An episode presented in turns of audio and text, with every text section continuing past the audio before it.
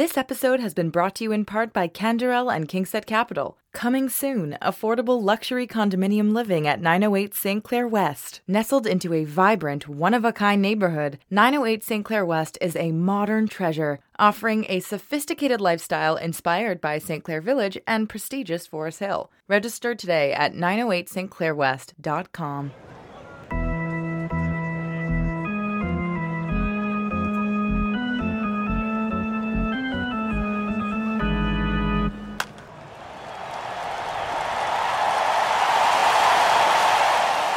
Hey, everybody, welcome back to the Menschwarmers, your bi weekly look at the world of Jews and sports and Anka Jams, the greatest Jewish sports movie of all time. Yeah, um, Uncut, uh, Gems really having a moment with the. Uh, I think I think I was. I truly was the actual muse in Uncut Gems. Uncut Gems. Uncut. I know the algorithm is working because like 60% of the videos I get now are just people doing Uncut, uncut Jams. Uncut Gems. I apologize I to like- I anyone in the future listening to this and just not having any idea what we're talking, or anyone in the present listening to this and not having any idea. What I we're talking saw a pretty good TikTok today of a woman just with a knife trying to slap it into a jar of jam. That was her uncut jam. She was doing it. All right. Uncut uh, jams. The true muse. the true muse.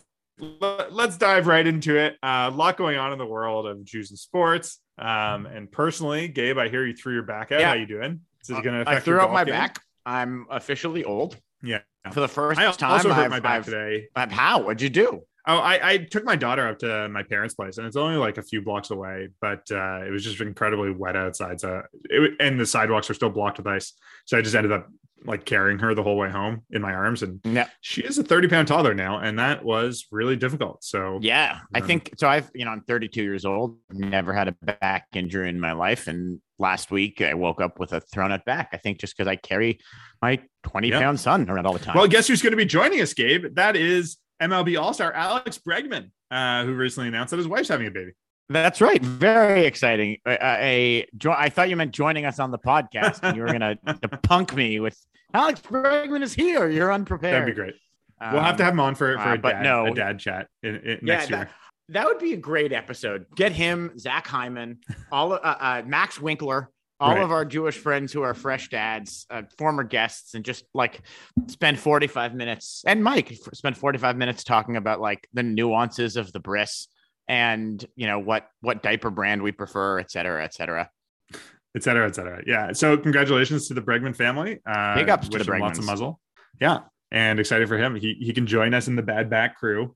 Hopefully it doesn't affect his, uh, his raking swing? ability. Yeah. He's uh, Alex Bregman. Uh, so I'm I'm very happy for him having a baby. I, I hope they raise a Jewish. Maybe they will. I know he's a proud Jew. Um, you know, and I say this is a man without a a uh, with a non-Jewish wife. But Alex Bregman is married to a woman named Reagan Howard, which might be the least Jewish name I've ever heard in my life. Like she, her name might as well be like like you know Christina Worthington the third. I don't know if I agree because Howard is certainly a, a name that Jews have, you know, um, like Yeah, at least I some, I- you know, Jews, Mo, Mo Howard, of course, from the Three Stooges. Was that his real name? Or was it like Mo Uh, ooh, Horowitz? Good question. I think it was like Horowitz or something like that. But um, it's a bit, it's a you know anglicized, um, I- I anglicized think version if- of Jewish names. I think it's If I you think it's switched it around, if her name was like Howie Reagan, you could see like I could see a Jewish guy whose name was like like Howie Roganoff changing his That's name true. to Howie Reagan at some point. Howard or, or you know Herschel Roganoff is Howie Reagan. yeah, it's not bad.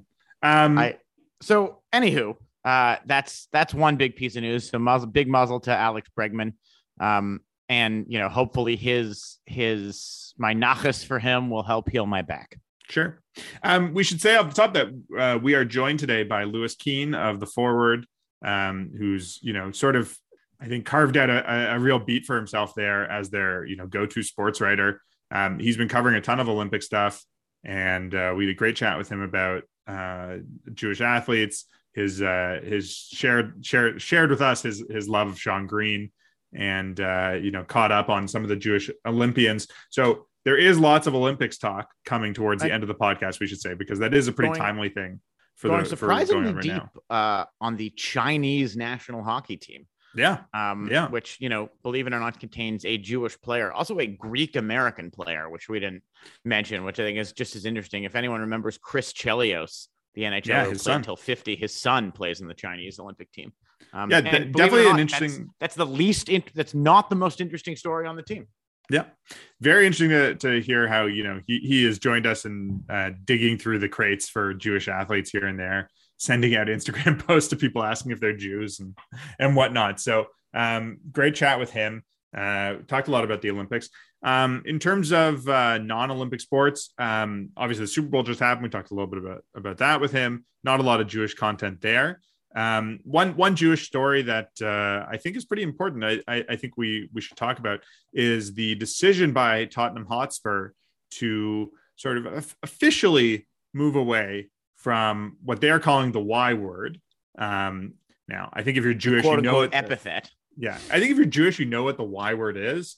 Um, and I think it is, uh, you know, so my understanding again, not, we're not in England, we're not uh, on the ground hearing this, but Tottenham has this long London. history of anti uh, uh, of, of embracing Jewish players and being a sort of refuge against um, anti-Semitism in the past. Um, and it has a lot of continues to have a lot of Jewish supporters now, and they call themselves the Yid Army. That's you know just sort of been their been their epithet for a long time. Um, and now Tottenham is sort of saying we want that they want to pull back from it. They've they've done studies, they've looked into it, and uh, that's what they've decided. So big change. I don't know. I have no idea how much of an effect it's going to have. You know, we should probably have some some Tottenham fans in or or someone from in the soccer world come in in the next couple months and say if there's been any effect of it because you know they're they're they're a big team. I mean, they're playing on a big stage. You know, they're Champions League contenders. You know, year in year out. if you listeners just to say are, are interested in some of the history of this um, our uh, one of the first episodes we ever did way back into the archives of the menschwarmers we spoke Yep. to david goss who's heavily involved in in the media around the mls and team usa soccer um, and and he sort of talks a lot about the history of of tottenham uh, and the yid what they call the yid army um, and and sort of the North London soccer scene. So maybe we should get Dave back and talk about the new Sure. change. Uh, one thing I want to mention, um, you know, sort of very famously Jewish uh, British comedian. Uh, David Baddiel, who wrote a wonderful book called Jews Don't Count recently. Maybe Sure. wonderful is the wrong word. Um, but uh, he's been pushing the team to get rid of the phrase, to get rid of the Y word, and to get rid of, to discourage it for many, many years. Yeah. Um, And, and I should say there are there no- are opinions interesting because it's been discussed for a long time. Yeah, there and there are opinions in both directions. So I, I saw an, an article that was written in in uh, the Independent by uh, Shaul Bear was the name of the, the writer who is a, Jewish by his name. You can I think it's pretty easy to tell Jewish person. Um, you know, it looks on his picture like he's uh, somewhat from, and he is a Tottenham fan. And he says, "We're the Yid Army. I'm a Jew, and I want to be part of that." Um, you know, he's an Orthodox rabbi, and he still he still embraces it you know he talk he points out the difference in the context between uh someone swearing at you and calling you a yid if you're if they're a swastika with a you know, sorry a skinhead with a swastika tattoo he says. But it's different when it's a you know fellow spurs fan who has embraced the fact that the team has this sort of jewish nature jewish culture to it. Um and you know they there, there's there's people on both sides of it i guess is what i'm saying. And again i don't Mhm. feel necessarily qualified to, to have an opinion on it because i'm not uh as- uh, i'm not a premier league fan. I'm not i'm not english uh you know i'm not tottenham hotspur fan except in a casual basis. So um you know interesting that there's there's always i think these things are tend to tend to be divisive you know in the same way Mhm. that uh when the washington football team or the camp when the washington commanders changed from their previous name there were lots of people on both sides. You know there were native american people who were on both sides of that issue um as they as they were with the cleveland guardians old old team name. So Absolutely. It's it, it, it continues to be an interesting thing. And, and i think I, I i would say that i i do cheer on tottenham's attempt to do something about anti-semitism in soccer because it continues to be a huge problem. And and you know I, if there are fans who feel like i don't want to go to a tottenham game because i don't want to be called a yid i can understand So, that. I can understand one thing those that, that you know part of the debate that I think Baddiel talked about a long time is that um, Jewish Tottenham fans always sort of said it with pride. But if you were a Jewish Chelsea fan or a Jewish Arsenal fan or a Jewish Crystal Palace fan or a Fulham, you know, any of the other teams in in London, Right. then to you that was an anti-Semitic slur. Right. Um, because because your fellow Your- fans of Chelsea would be using it as a slur against Tottenham fans. Yes, exactly. Um, so I, part of that, absolutely. Um, something that I think is really, really interesting, also, um, if you want to talk about it, uh, like uh, uh, the in in uh, you know currently the the owner of Tottenham, uh, Daniel Levy, like they, they they've been owned by Jews for seventy five years. Uh, Sure. He's Jewish. The previous owner, Lord Baron Alan Sugar, was Jewish the Robert Maxwell, the Jewish person before that was the the owner before that was Jewish. Um, so they've been sort of owned by Jews for a very very long time. Um, and finally, I think you know could be with changing or or something that Dan Levy is trying to have is a big you know uh, legacy on it is that he no longer it's no longer seen as a point of pride, obviously from the owners' box, let alone Mhm. the fans. Interesting. Well, something that we continue to monitor. I, I mean, you know, anti-Semitic chants at soccer games continues to be an uh, an ongoing concern. I feel like every six months or so we have to talk about some some new anti-Semitic scandal in uh, the world of soccer. So um, it'd be mean, interesting to see. It'd be interesting to see whether it has an effect. I mean, you can tell your supporters, please stop saying this, but unless you you know unless you do something more than that, it's probably not going to change their behavior that much. Absolutely. Um, and you know, speaking of of uh, strange things, strange traditions in, in sports, I want to talk about uh, Washington Commanders defensive lineman Jonathan Allen, um, who was asked on Twitter this week if he could have dinner with uh, any person living or dead. Uh, Right. He answered his father and Adolf Hitler, His grandfather, his grandfather, his grandfather and Adolf Hitler. and Michael Jackson. Those are the three people. Yes, presumably his grandfather and Adolf Hitler were different men. Yeah. Um, but I think it's it's sort of worth pointing out that you know he made a very bizarre statement. I think sort of misinformed about the nature of this dinner, um, and then immediately retracted it and said, you know, I I realized that what I said was offensive and I shouldn't have said it, and I'm sorry. And that was that. Yeah. Um, So- so he said- long. He said the reason for bringing him because he's a military genius and I love military tactics. But honestly, I would want to pick his brain as to why he did what he did. I'm also assuming that the people I've chosen have to answer all my questions honestly. So a very odd walking it back of like, yes, I want to, I want to have Hitler to dinner so I can hold him accountable, um, and talk about his military tactic. Again, I don't know if Hitler per se is is is is well regarded for his military decisions. Certainly, the decisions of some of his generals Aren't- considered to be useful, but I feel like but I think ultimately his, his On a whole, you know, the, they uh, lost because the of poor military invading, decisions. Yeah, and, yeah, and I think specifically poor military decisions made by Hitler, um, like invading Russia in the winter. So Yeah, Um, never enter a land war in Asia. Yeah, We've we've talked about this. It's it's William Goldman has shot has has really put this out there. Yeah. So shout out to uh to well-known uh guy David Roth at uh defector.com for writing a great great piece on this. Um sort of, you know, file this away in the in the annals of I can't believe this weird anti-Semitic thing is something we need to talk about. You know, sort of Yeah. I, I don't know if purely anti-Semitic is, is the right way to say it. And I appreciate that he apologized uh shortly afterwards, but but odd, odd choice. So um I guess I guess I would not want to have dinner with Hitler. I don't know about you guys. I'd love I'd love to know. Just want to see like, you know, why did he paint? What was he In, what was his favorite thing for dinner? I just want to know what really Vienna like- in the 20s was like, you know? I just that's what I'm He interested in. He, he seems like a guy like who would be knowledgeable. Where you could that. get a good cocktail in uh in Berlin in 1935. Gabe, if you could have dinner with three dead Nazis, who would you?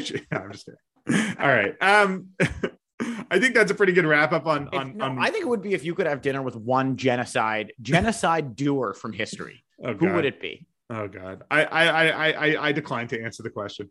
Um Noah. Noah. Noah from Noah's Ark. Yeah, no God. God. My answer, I think, would be Hashem. Yeah. Can I say that? Should we cut that? I don't know if that's, but he certainly did a lot of killing. He's the one who did the Noah's Ark genocide. Our producer no, Michael says yeah, it's staying. So, Yeah. uh, uh, Local man accept, accuses God of genocide. Please, please accept my child into the conversion class, please. Oh boy. Don't take this away. All right, I think my I think I think parents need this. I think that's enough uh, before we get ourselves into more trouble. So um, let's go to our interview with Louis Keene.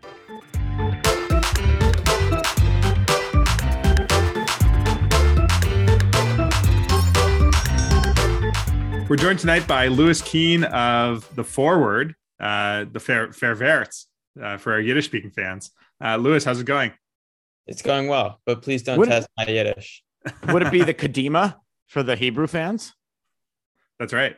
Uh, Gabe, I guess you you you went to Camp Forward uh, once upon a I time. I went to camp. It, I thought it was camp going forth, but I think it's the same word, Kadima.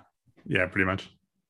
Anywho, Anyways, welcome. Louis. Welcome, welcome to our show. Thanks for joining us. Uh, I, I guess we welcome you as well. Um, although you're you're not a, a newbie to this necessarily, but welcome to the the Jewish sports media, um, as it were. It's it's like five of us. You know, um, Emily Burack just left uh, JTA for for Town and Country, probably the most gentile magazine ever. So um, someone will have to pick up her sports beat, and you do know. we do we have to? Does Yeah. she get unbutt mitzvahed? I, I I'm I'm looking forward to reading her her work at Town and Country and seeing her slip in uh whether someone is just randomly Jewish that she's interviewing. Yeah. I was thinking about that today. Like I, I'm- I'm writing about, um, you know, this mayoral candidate in Louisville who um, was a victim of an assassination attempt the other day, Oh, and um, you know, just writing, you know, writing that he's Jewish, like as you know, a description, a sentence is something that's very normal in Jewish publications, but like would be obscene in any other context. Absolutely. Know, Right. comma, who is Jewish, comma. It's like, what? Why is that? It's like, well, yeah, you know, but uh, yeah, I'm, I'm, I'm sure you've come across this as well. That it's like sometimes sometimes we'll get in contact with someone, and our first question to them is like, just just FYI, or just or you know, just ask a question. Are you Jewish? And it's like there's only two people who ask that question, uh, and one group of them is anti-Semites. So yes. you know, we we happen to be in part of the other group that's just interested in you know being proud of of you know Jewish athletes or whoever it So- is. I, I want to pause for a quick question just to go back to what you said. You mentioned you were covering this, the mayoral candidate in Louisville. Uh, do you have to cover Louisville because of your name, or is it something you've chosen to do willingly? yeah, I, you know, I would volunteer uh, to do Louisville. Um, I, I they they they came to me with the with the story and they said, "Is this uh, something you'd be interested in?" And I did say, "Well, it is my name in the city." So you know, I went to school in St. Louis. I I, I didn't um I didn't choose. Wow, that's two for two. You didn't choose the Louis life. The Louis life chose you, eh? yeah, and you know, when I become king of France, like I, all these things are, are, are all the stars are aligning for for monarchy in my You'd be Louis the Fifteenth. right. So we should say, Louis, you're out, you're out in Los Angeles. Uh, congratulations, I guess, for uh, the recent Super Bowl win by your hometown Rams, a team that you've mentioned uh, you don't particularly care about, but uh, it seems like the Yeah. city came out pretty well in the parade today. it wasn't even like the highlight of my day that they won the Super Bowl. Like I was I was rooting for them, but then like, you know, I was already out the door of the Super Bowl party, you know, when they had announced the MVP. Sure, you got to was- got to beat traffic, right? It, was literally that. I, I had to beat traffic and uh because I was coming back from the valley, which, you know, I would only go there if I didn't have any other Super Bowl invite, and I did not have any other Super Bowl Super Bowl invite. So Is and were you are you are you a Dodgers fan? Like, were you happy for that parade six months ago or eighteen months ago? Now, do we have no sense of time? so the Dodgers, the Dodgers uh winning the World Series, I did go and act like an idiot in the streets. Um at in peak COVID. There was there Yeah. was stopping Right. me. Um uh yeah, uh I'm a I'm a passionate Dodgers fan. I actually I snuck into a World Series game uh when they first made it in 2017. Wow. Um, yeah, that Yeah. was uh, How'd you pull that off? That's a good Jewish Um, sports story. yeah i uh it, it's there's no um it's not a very long story i, I basically just um hopped a fence and then ran Oh, so just old fashioned, not sneaking in, not uh, not you know trying to exploit your forward uh, press pass, to- or, to or like into like the Hondo your way with the right security guard. You just you just brute forced it. yeah and this was before you know i was working full-time as a employed journalist i don't think i would do it again today Of course. i did i did try it again in game seven and was immediately uh caught in the act and so then i just sort of ran in the other direction as quickly as possible and Wow. Made it made it home okay Uh, so, Louis, as, as we're interviewing you, um, and hopefully the p- podcast will come out shortly afterwards, um, we're in the throes of the Winter Olympics. It's deep into week two of the Winter Olympics. um, I, am sure we'll talk about all the all the sort of Jews or what we've seen from the Jewish athletes. But I want to talk to you about um, the piece that you released a few last week about Ethan Werek, um, who is a member of the Chinese national team. This was a, a, a bit of a surprise to us because you know I, am sure you did the same thing as us of sort of poring over athlete lists and looking for Jewish names and all that. How did you come across Ethan as a as a Jewish player? Yeah, so it's an it's an unfortunate but uh, very real part of my job that uh, I go to athletes on Instagram and message them and ask them if they are Jewish. right. We know that life, man. We know that life. That's... Do you find Instagram or Twitter to be more effective at this? Because we're really looking to improve it. So I've had no luck on Twitter, period. Uh, okay. Not just when it comes to uh, talking to professional athletes. Uh, just in general life. Um, I just, just rule, rule rule for life is just to stay away from Twitter. That's yeah, exactly. Um, but on Instagram, I had actually decent success. Um, and it's very funny when someone replies and just says, "I'm sorry, but I'm not Jewish." So I know. I know. A, there was I got yeah to a, a, German bobsledder named Deborah Levi. I'm like, oh, okay. Right. No one's been talking about Deborah Levi. Like, so I messaged Deborah Levi on Instagram and I said, uh, hey, you know, congratulations on making the Olympics. I write for a Jewish publication and you know, Levi, Levi is a is a pretty common Jewish name. So I'm wondering if you're Jewish. Um, and if you are, I, would love to help, you know, my readers get to know you better. Um, and she responded a couple days later saying, "Sorry to disappoint you, but I'm not Jewish." The, the Winter uh, Olympics were tough because all the Nordic companies had a lot of bergs, and mm-hmm. like the Central European Teutonic countries had a lot of like double N Hoffmans and stuff like that. And it's like it's a lot of red herrings. Yeah. It's like you know this could be Jewish, but I know better and this you know this swede uh you know named kestenberg or something or kestenberg's not a good example but silverberg. But For, uh, forsberg right. or something like that. Yeah even silverberg is a non-jewish name in, in you, you know there's a player but, uh, on, the and the anaheim ducks named jacob yeah. silfverberg. And he's not jewish? He's not jewish. he's not jewish. That's like a it's an anaheim tradition because they had david eckstein back in the day. Yeah, Eckstein, deeply un-Jewish. We, we like to call him Mike Jacobs All Stars after uh, mistakenly thought of as Jewish uh, baseball player, Mike Mike Jacobs. Right. Um, but the, the piece on Ethan Werek very interesting. He, he was the descendant, or he is the descendant of Harbin Jews. Um, you know, Jews who lived in this sort of rural uh, Chinese city that might, you know, I've I've only read about it in the past from Dara Horn's writing about it, um, talking about you know the Jews, the Russian Jews who were brought in or came over sort of to develop the railroads into China, and uh, you know that's where he got his. He was able to get Chinese citizenship you know, and, and, similar to the guys on a lot of the guys on the U.S. and Canadian uh, Olympic team this time around, you know, sort of like a journeyman guy, you know, a cup of coffee, but uh, never really stuck in the NHL after getting drafted. And you know, interesting to see him get a chance to play in in in in China at these Olympics. Um, you know, it's a very interesting piece about uh, you know how these Olympians, you know, some of the. It, it, I think it's really interesting for hockey because for some of the Olympians, you know they're training their whole life at bobsled or short track speed skating or biathlon or whatever it is. Uh, and they're the best who have ever been at that sport. You know they're just so good at it. And for a lot of these hockey players it's just like we just got to get a team together. Mm-hmm. like we need guys. And for china that doesn't have a real hockey tradition. It's like we need we need guys. Like get all the canadian american chinese people that are you know Can- sorry canadian chinese american chinese people we can. Just get some skaters on the ice to to go you know get go get embarrassed on the ice but yeah china's story was really interesting because they automatically qualified. So they right. you know they knew that they had basically five years to to assemble a team. Um and they didn't want to just i think i think they probably would have done a team of combination people like ethan Werek and um or uh, just all you know americans who had some sort of Chinese heritage. Right. Um, mm-hmm. But uh, but they either didn't have enough or they didn't have enough interest, and so they had this hybrid team of half half guys who were you know pro Chinese pros who like you know don't play in a very high league or anything like that. They just sort of uh, play professional hockey at in in China somewhere, um, and half Americans and Canadians and you know other other folks who who don't speak any uh, Mandarin at all, and uh, they just threw them all in the ring together and gave them like a few months to basically practice and and figure it out. Um, Yeah, it, really- it seems to be yeah. it seems to be mostly the Kunlun Red Star team. They just sort of slapped China jerseys on them and and promoted them. right. Um, are they are they a good team in the KHL? I have no idea. yeah, I, I um, don't have the sense that they are. Um, Yeah.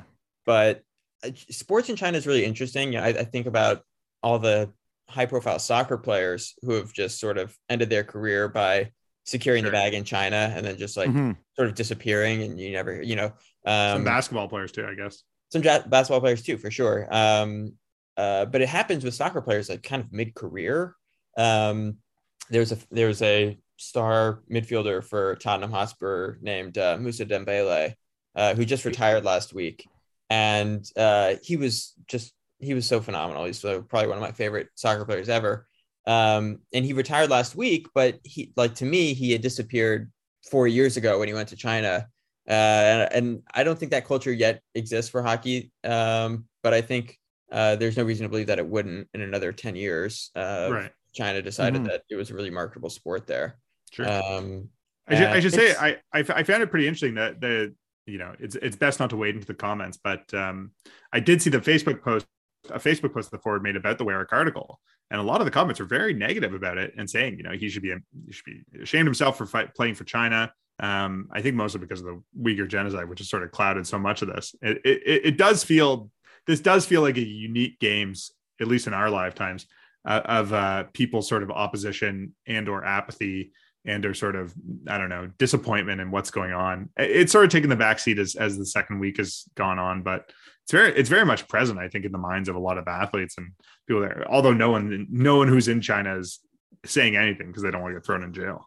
yeah, that was kind of the difficulty um, in writing the article. Well, not just this one, but even in interviewing the Israeli skaters and the Sure. American Jews who were going, is uh, knowing that they that they by speaking out against um, China before or while they were there um, would be putting themselves in danger, um, which certainly yeah, complicated my job as a reporter and wound up, you know, I basically wound up producing these articles that act like the Uyghur genocide isn't clouding the games. Um, they're just sort of proceeding as, as usual. We did run a number of other articles that uh, ran a number of op-ed pieces that sort of addressed it. Um, but it it is, you know, it's both that and I think sort of the nature of the pandemic have has made it uh, you know, has has caused the Olympics to be sort of held in a bubble. Um, people are getting tested all the time, and you know, their ability to sort of explore mainland China has been has been like pretty much uh, abrogated. So Mhm. uh, I, it- I think actually we, we may start hearing some Yeah. interesting things once people get back to back to North America or Europe or wherever the wherever they are coming from and they feel a little less uh, constrained in what they can say. we spoke to to uh, David Warsofsky last week, um, two weeks ago, and he sort of mentioned his regret. Not he's super excited to play in the games and all that, but that he didn't get to see more of China. That you know he sort of spent his career playing around the world, and it, you know loves to see different cities and travel. He's living in Germany now, and and had you know his family is there. Um, but he was really looking forward to like exploring Beijing. Um, and probably, I assume, learning more about China. But it seems like it's, you know, like a lot of the country is a lot of the time is a very strictly manicured vision that they're giving the athletes of what China is. yeah, and they spend so much time like with their own teams. Um, Right.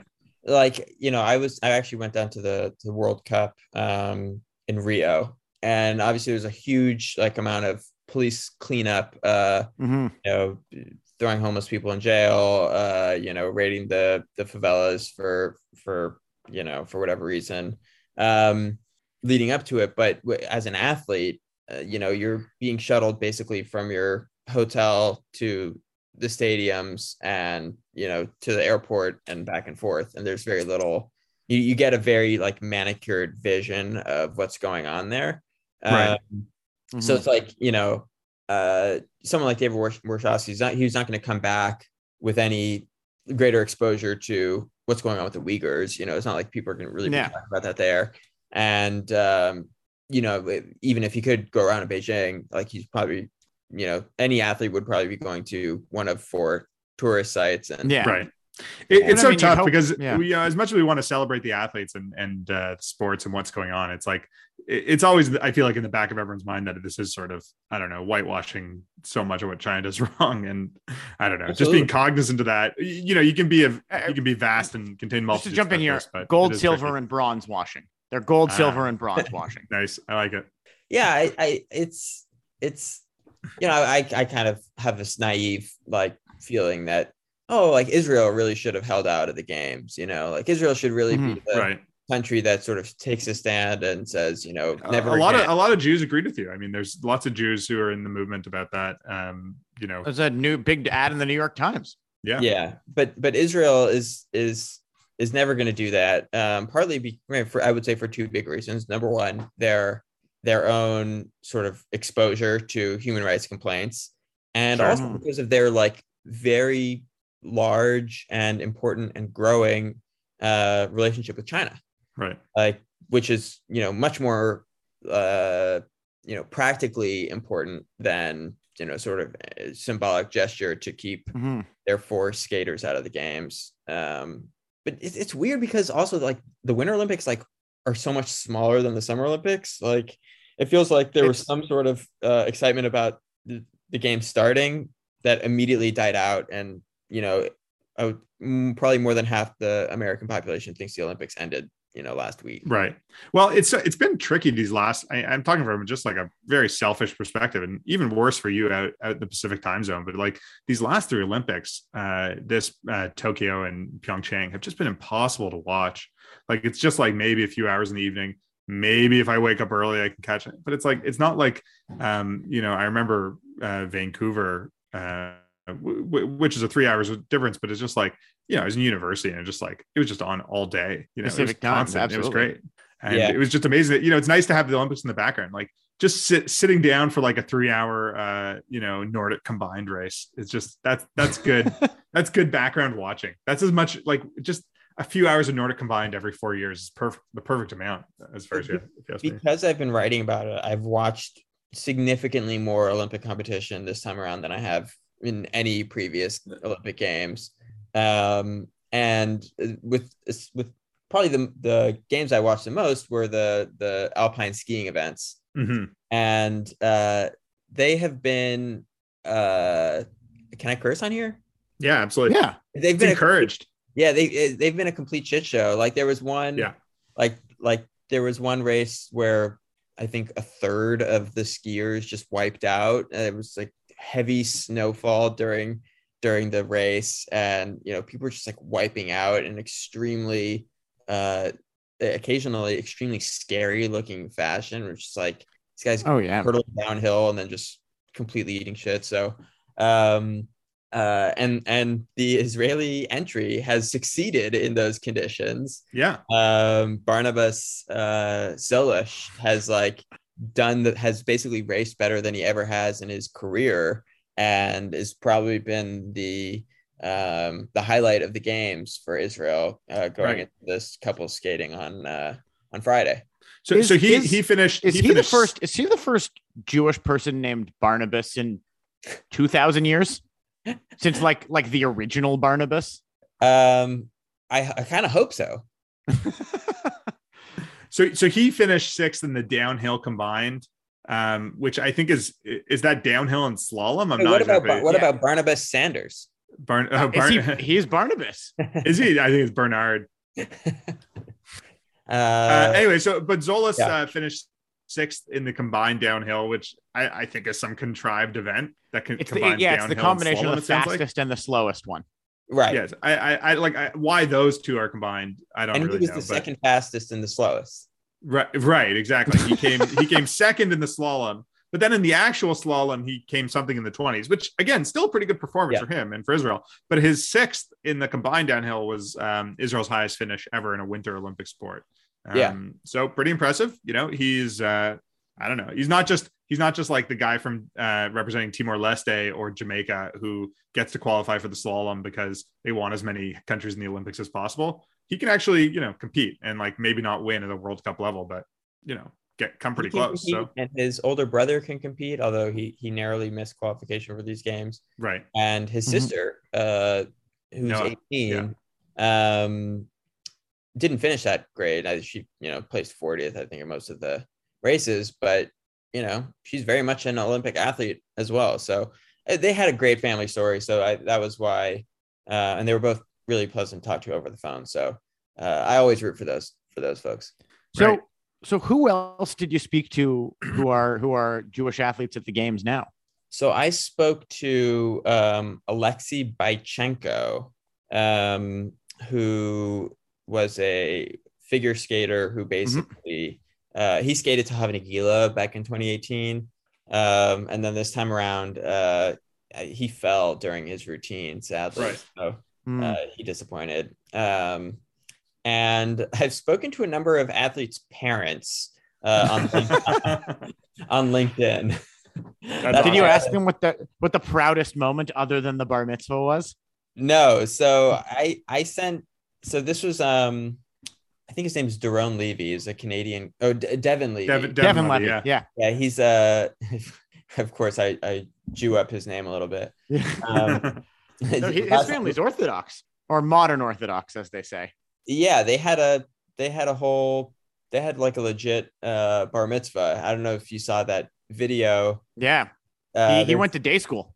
Yeah, there's a there's an excellent video on YouTube, uh, produced I think by his sister or his, I think by his cousin, who was in some sort of media school, like you know, some getting a media degree or communications degree, uh, and she did a, a short film about uh, this future Canadian Jewish goalie's uh, bar mitzvah, and he's he's got great panache, and Right. uh, he's he's and I I'm sad I did not. I did not rate a response uh, on from his Instagram, but I, uh, I was sorry that he he, I, he he didn't get a game as as goalie at the tournament. Is is too bad. I guess he was just there for the experience and, and training. But um, we should say on that note that I, I'm pretty sure, as far as we know, at least all the Jewish hockey players are, are out now because both Canadian and U.S. teams lost in the quarterfinals. Um, China, China lost in the in the before that quarterfinals? previous round. Yeah, kind of lost, but not before our guy Ethan Werek recorded an assist. Uh, so that nice. was that should definitely go down as one of the Jewish Olympic highlights. I so I, I, also, I, I thought it was pretty much geared that like eventually, you know, at least there would be a Canada US game and we'd get at least one sort of Jewish guy at least in the in the in the medal round, but didn't happen. They both they both lost. Uh, I don't know if Canada was upset by Sweden necessarily. Sweden's pretty good, but uh, US was definitely upset by uh, Slovakia, I think, or Yeah. that's what they played, right? Yeah. yeah, I, but uh, you know, Jewish people are kind of coming up dry recently. You know, there were no Jewish uh, Super Bowl athletes this year, Right. Um, or Jewish owners, which is usually what you can get as a backup. Right, and we had a we had a former, or the Rams were formerly owned by a Jewish person who may or may not have been murdered by his spouse, but Oh, geez. that's a whole conspiracy theory that And, and people think Stan Kroenke is Jewish, but he is he is definitely not. He is very much not. It's it's the bad kind of cranky. The Uh, only thing we had at the Super Bowl this year was uh, Al Michaels doing the announcing, and uh, which led to a great viral clip between him and Eminem.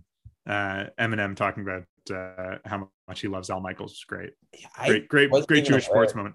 you know, I don't even think of Al Michaels as Jewish because I associate him with like deep waspiness. Yes. But it's ironically the the do you believe in miracles might have been the greatest Jewish Olympics moment ever because of Al Michaels. Right.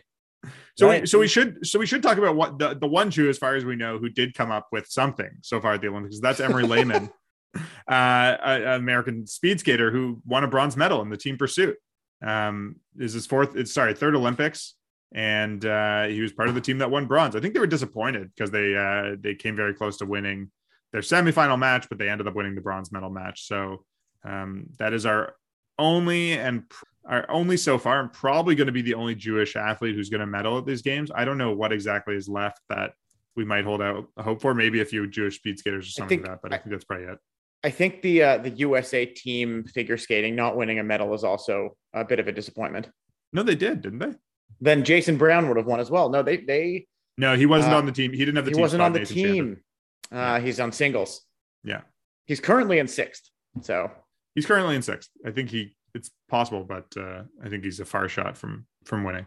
He was unbelievable though. I, that was Yeah. yes, his, you know, I think he basically he topped out with not being able to or not having a quad as part of his uh his routine. run. Yeah. Um, I think he basically scored, you know, as high as as one could score. And it's kind of interesting. It's like, oh yeah, like six, like that's really good. Whereas like as an American growing up watching the Olympics, like six, like I think of as like sucking, you know, like like we, don't You, finish I mean, sports, as- you know? especially in, in the Summer Canada, Olympics. there's a there's an old joke that Canada, which is actually true in the Winter Olympics, had more fourth places than medals. Uh, so we're it's Canadian gold There you coming go. in fourth. For a long time, it was the best we could do, but but now we're doing very well. The the men's competition I think has wra- wrapped up, but you know a very solid sixth by Jason Brown.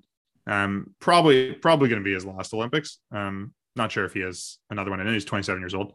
It, it's so hard to you know judge these people on like a quadrennial basis and be like, well, he's 27 now, so 31 is just going to be too old for you know really competing at a at a high level. But he, but he does have a bronze in his past that he won in 2014 in the in the team event. So Right. uh, definitely someone to Um, be proud of.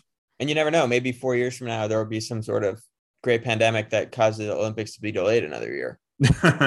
Yeah, yeah, who knows Or- what or- happen. he'll find some you know fountain of youth uh, uh, and and turn back the clock for another appearance. But we can you know moving on to sort of your career and your your you know Louis. Two questions for you. The first one, you know, growing up, you know, becoming a journalist in the Jewish scene. Were there any Jewish athletes that you spent your life focusing on or thinking about? I mean. It's sort of the Sandy Koufax is probably, I'm guessing, is going to be your answer, but let's go with an of the non Koufax category. Uh, I would not say Koufax um, because I'm in my 30s, so I never saw him pitch. Um, yeah, I Yeah, we feel, we'll feel we'll feel the same way to be honest. Like I, as as much as I know him as a name and respect him as a person, I never watched Sandy Koufax pitch. Like Yeah. I and watching the old newsreel footage doesn't really do it any justice. See, I'm uh, actually 75, so I've been able to see him a lot. right. Um but so you know i my family became from when i was like 10 or 11 and like one of the first things that they one, one of the first things that uh uh that happened after we came from is like they threw me into the maccabee baseball league uh with a team that was coached by a rabbi. And i like didn't play sports at all That's awesome. um, I like my my rabbi like taught me how to throw. Like he was like, you know, Yeah. you finish with your like right foot forward. You know, like he actually taught me. To, um, and and from then I got like very into baseball. And at the time, the Dodgers had Shawn Green, Of who, course. who played yeah, former the former Blue Toronto Jays Blue Jay, Shawn right Green. um and he was like seriously jewish and he was very very good um and his his thing was you know after every home run he would give his white batting gloves away to, Oh, nice. to the fans. But we would go to um you know we'd go to jewish community day and like sit in, in right field. And like it was like shawn green was like this like the best player on the dodgers second best player on the dodgers. And um uh and that was like you know he had four homers in a game when i was like 13 like he was he had i think 47 or 49 homers um which you know who knows Yeah, how- he, he had, he had how- a 30-30 season in Toronto, I believe. yeah um it's probably a jewish guy you know hitting 40 47 49 homers probably the that's probably when the mlb realized you know they should probably go to steroids you know at the beginning of- He's But- the one. He's yeah. the reason that it was too much. That's a good theory. Yeah, um, but yeah, I, I I idolized him. I there was a, definitely a period of my life where when I was unable to think of anything to say, like the default way I was starting sentences was Shawn Green did blah blah blah, or like what's what, whatever whatever Shawn Green's like batting stats were the day before. That's and great. have you ever talked to him? I haven't, um, and he's still like kind of around.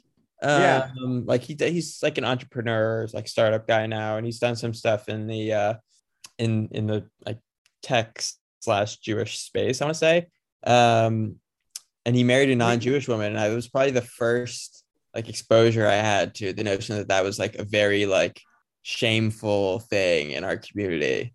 Interesting. Like, like we love Shawn Green, like with like an asterisk, but like you know, But but the Shonda.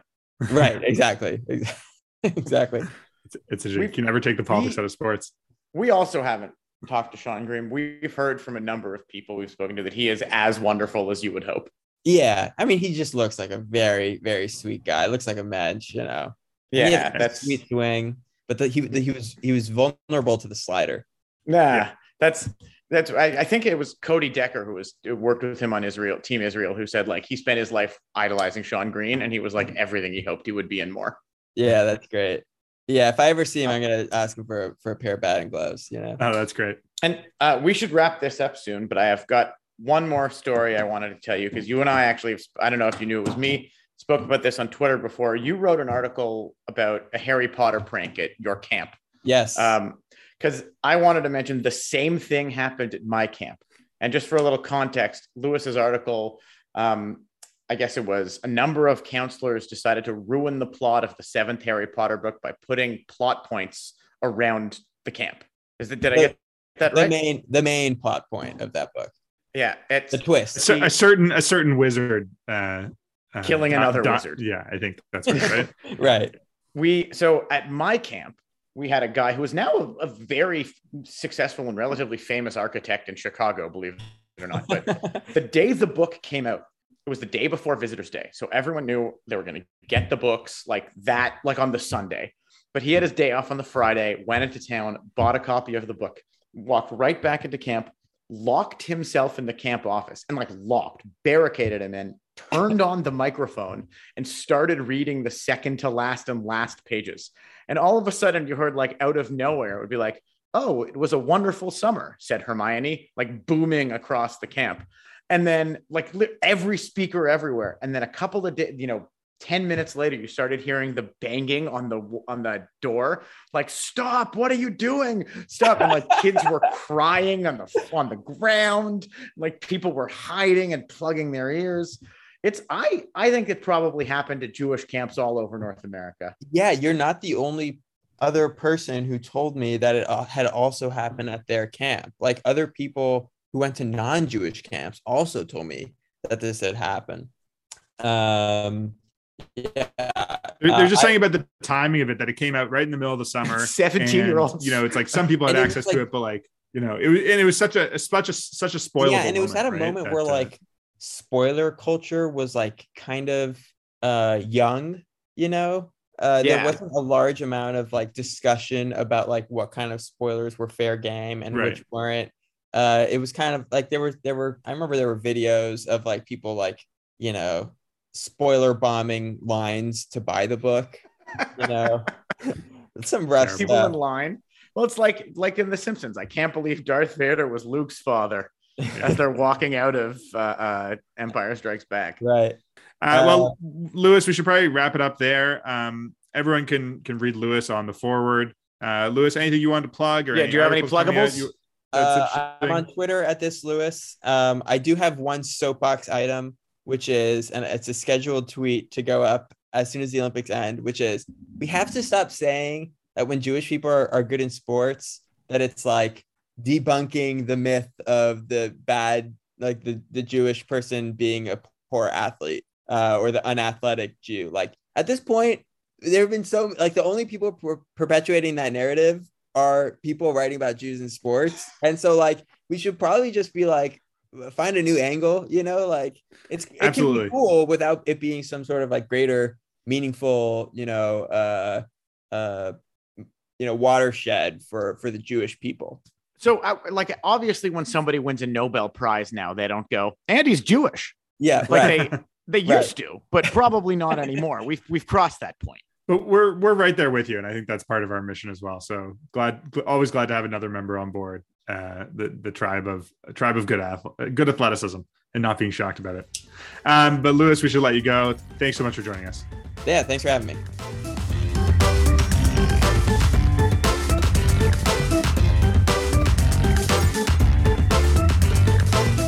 thanks again to Louis Keene for joining us. Uh, we, we have been advised that due to our due to our comments about God being a genocidal maniac, uh, we've both been fired by the from the Canadian Jewish News. Uh, so we'll be signing off. Uh, this is it's ought to be fired mid podcast, isn't it? Mid episode. We're firing ourselves. Yeah. Um, but that yeah. was great. Really great to talk with with Louis. As as we mentioned, uh, we lost Emily Burack. So you know the Jewish sports media world. yeah, we as a people. people. We we um, the Jewish we we the Jews who control the Jewish sports media. But she's still doing her newsletter. Um, Is she? So, okay, great. So Jewish yeah. Sports Review. If people don't know about that, uh, you know, Jewish Sports Review has uh, been a great newsletter that's been going out the last few months. The Sport Report, sort of- the Jewish Sport Jewish Report. Sport Report. Sorry. We've been uh, featured from- in it. Any any Yeah. newsletter that features us, I think, is a newsletter worth worth mentioning.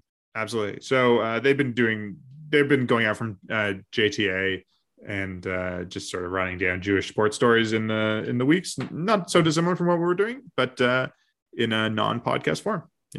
Uh, one one thing we mentioned is sort of the the joy and pain of messaging random pro athletes to ask if they were Jewish.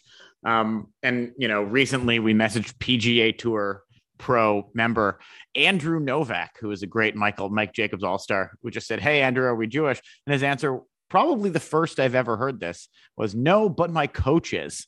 Mm, Uh, so there is good. at least one one Jewish, uh, you know, uh, uh, golf pro coach, Scott Rosenthal. Um, so Scott, let's let's have a chat if you're listening to this. And uh, actually, Andrew Novak seems like a pretty nice guy. He was very friendly over Twitter DM. I, I got a very nice response uh, leading up to the Olympics from U.S. Uh, snowboard half piper Carly Margulies, who just said, you know, just not Jewish, but thank you so much for you know uh, uh, congratulating her on going to the Olympics, which is shocking because I, I I didn't know that there were non-Jewish Margulies, but I guess there's at least one. Uh, a friend of mine who you know covers U.S. soccer, David Goss, who talked about him recently, said he asked Walker Zimmerman, U.S. team defender, if he was Jewish, and was laughed in his face. So That's too bad. Uh, we should say happy trails to uh, retiring uh, Mike Jacobs All Star Ryan Zimmerman, uh, the Washington Nationals great, who has uh, announced his retirement. So no, that's um, we can Mazel stop. a two-end Zimmerman. That'll yeah, that'll end the uh, speculation on whether or not Ryan Zimmerman is Jewish, because uh, I, I guess people will be less interested in in talking in talking about him now that he's retired. But you know, he's supposed to be a really good guy, and you know, real captain of the Nationals team. Anyways, sure. uh, we should leave it there that, for now. That should just about do it for us. yeah, that show, should just I about think. do it. Um, as always, you can find us at the CJN.ca. We're put out by the Canadian Jewish News. Uh, our producer is Michael Freeman, who uh, I'm going to spill a little secret for for everyone who's staying for the credits. Michael showed up half an hour late to our interview today. Can you believe it? And if, if he cuts this, he's a coward. So hopefully he's leaving it in. But Yeah, special special shame thanks on to you, Michael. producer Half an hour late. Can you believe it? Always punctual, uh, punk, always punctual uh, production, which seems to have ended about two hours ago this evening. Yeah. Um, so you can find all our podcasts there. You can find our podcast wherever you get your podcast. Like and subscribe, leave a review, whatever you got. Always happy to have it. Um, you can find us on Twitter at Menschwarmers. Great place to interact with us, talk to us about uh, your favorite Jewish athletes, and anything like that. And we'll see you again soon.